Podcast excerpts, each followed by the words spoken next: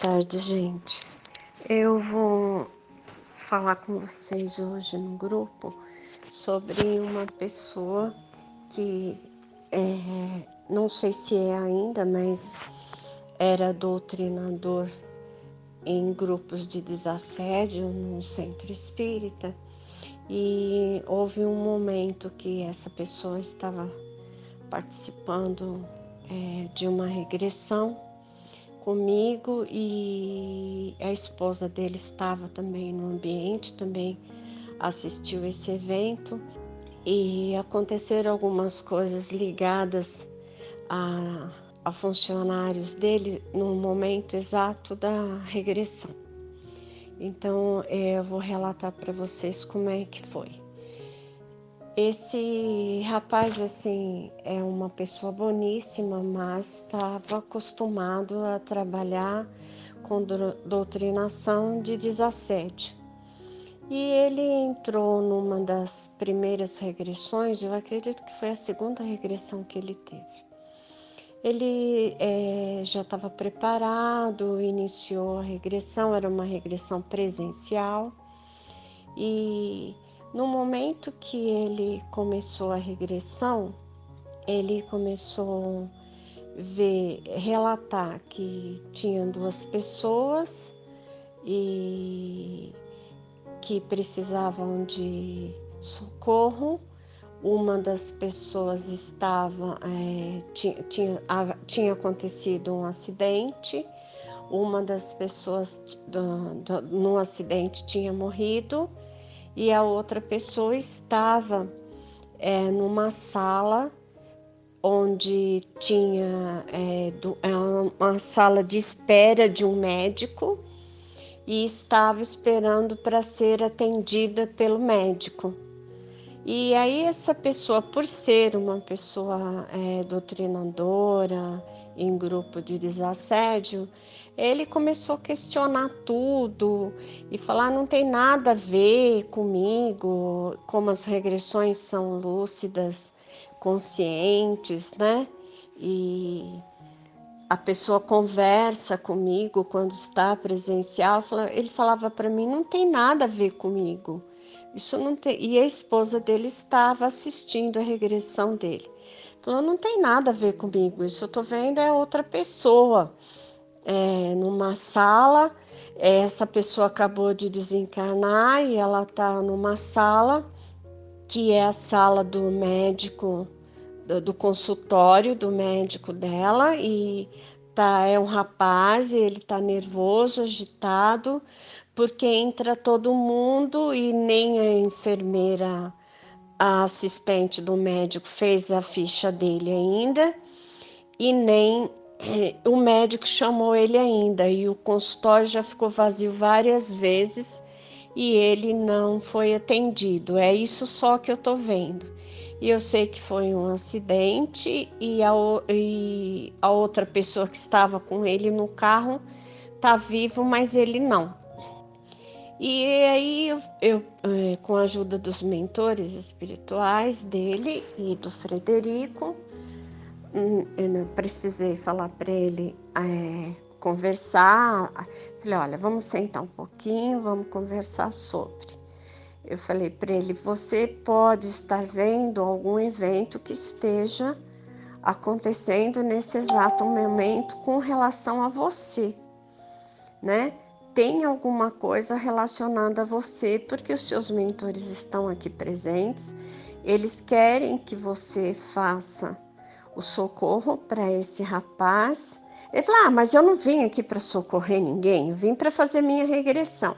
falei: Sim, mas os seus os mentores espirituais estão contando com a sua ajuda, porque você faz ajuda no, no centro espírita, você faz a doutrinação.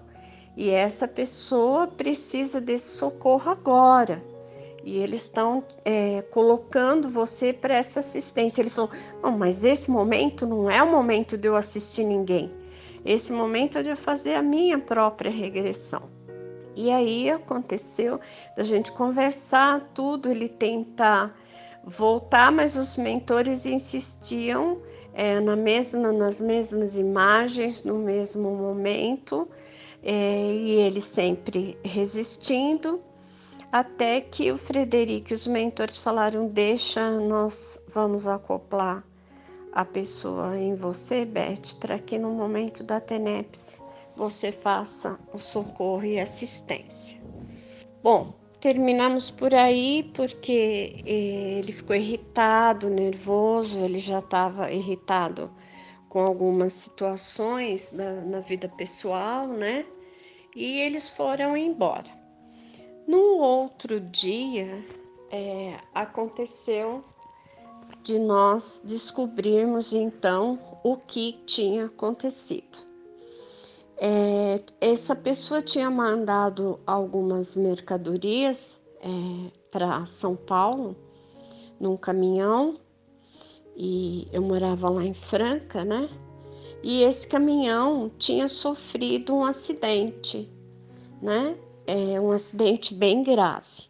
O motorista do caminhão tinha sobrevivido e esse rapaz que desencarnou, que estava junto acompanhando o motorista do caminhão, era amigo. Se eu não me engano, só amigo, não me lembro se era funcionário também, desse rapaz que estava fazendo a regressão. E esse rapaz desencarnou. Depois, é, nesse um dia depois, né, que ele ficou sabendo do, do desencarne. Aí é que ele veio, eles vieram me contar como tinha acontecido e que ficaram sabendo que o rapaz era evangélico, ele não, não era espírita, não conhecia nada de espiritualidade, e como ele se viu ferido em espírito, né? Ele, a primeira atitude que ele teve, com certeza, foi ir ao médico que o tratava e ficou no, na sala do consultório do médico. Que aí eles foram perguntar para a família do rapaz e eles disseram que sim, que era aquele médico em Franca que costumava tratá-los e tratar a família. Então, a primeira atitude é, que aquele rapaz teve em espírito quando se viu ferido, sem saber que estava já desencarnado, foi ir ao consultório do médico e ficar na sala de espera aguardando. Mas, como nós estávamos naquele dia numa regressão e poderia ter sido feito o socorro e o amparo naquele exato momento para que o espírito do rapaz não ficasse tão em desespero, é, foi colocado para ele, para esse senhor que estava fazendo a regressão, o auxílio, o amparo, a assistência para aquele momento. Mas, é, infelizmente, é, houve resistência, houve é, a não aceitação, inclusive eu dei é, gratuitamente para essa pessoa um outro momento para que ele pudesse fazer a regressão novamente que tinha sido marcada para aquele dia. E eu acabei fazendo socorro para aquele rapaz é, à noite na TENEPS.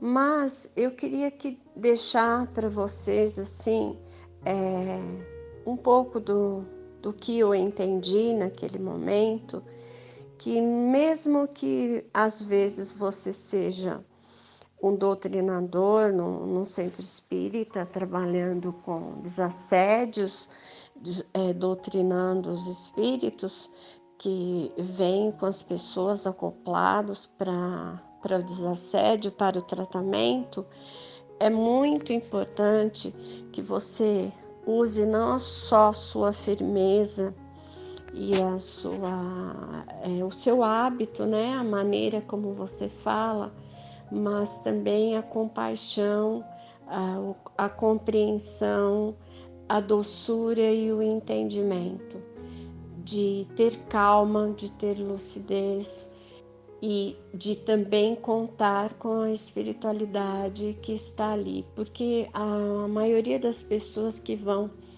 aos centros é, para tratamento de desassédio, elas estão sofridas emocionalmente e também muitas vezes fisicamente, dependendo do tempo que elas estão com aquele espírito acompanhando elas. Então não acontece muitas vezes o desassédio no primeiro dia do atendimento, porque dependendo do tempo que aquele espírito está acoplado ao corpo físico daquela pessoa, ao corpo energético dela, é, tem uma sintonia muito grande entre elas e fazer esse corte energético, essa separação de um primeiro atendimento faz muito, muito mal à pessoa que está na vida física. Então, às vezes é necessário de 30, 60, até 90 dias de um atendimento de socorro para que o socorro seja feito.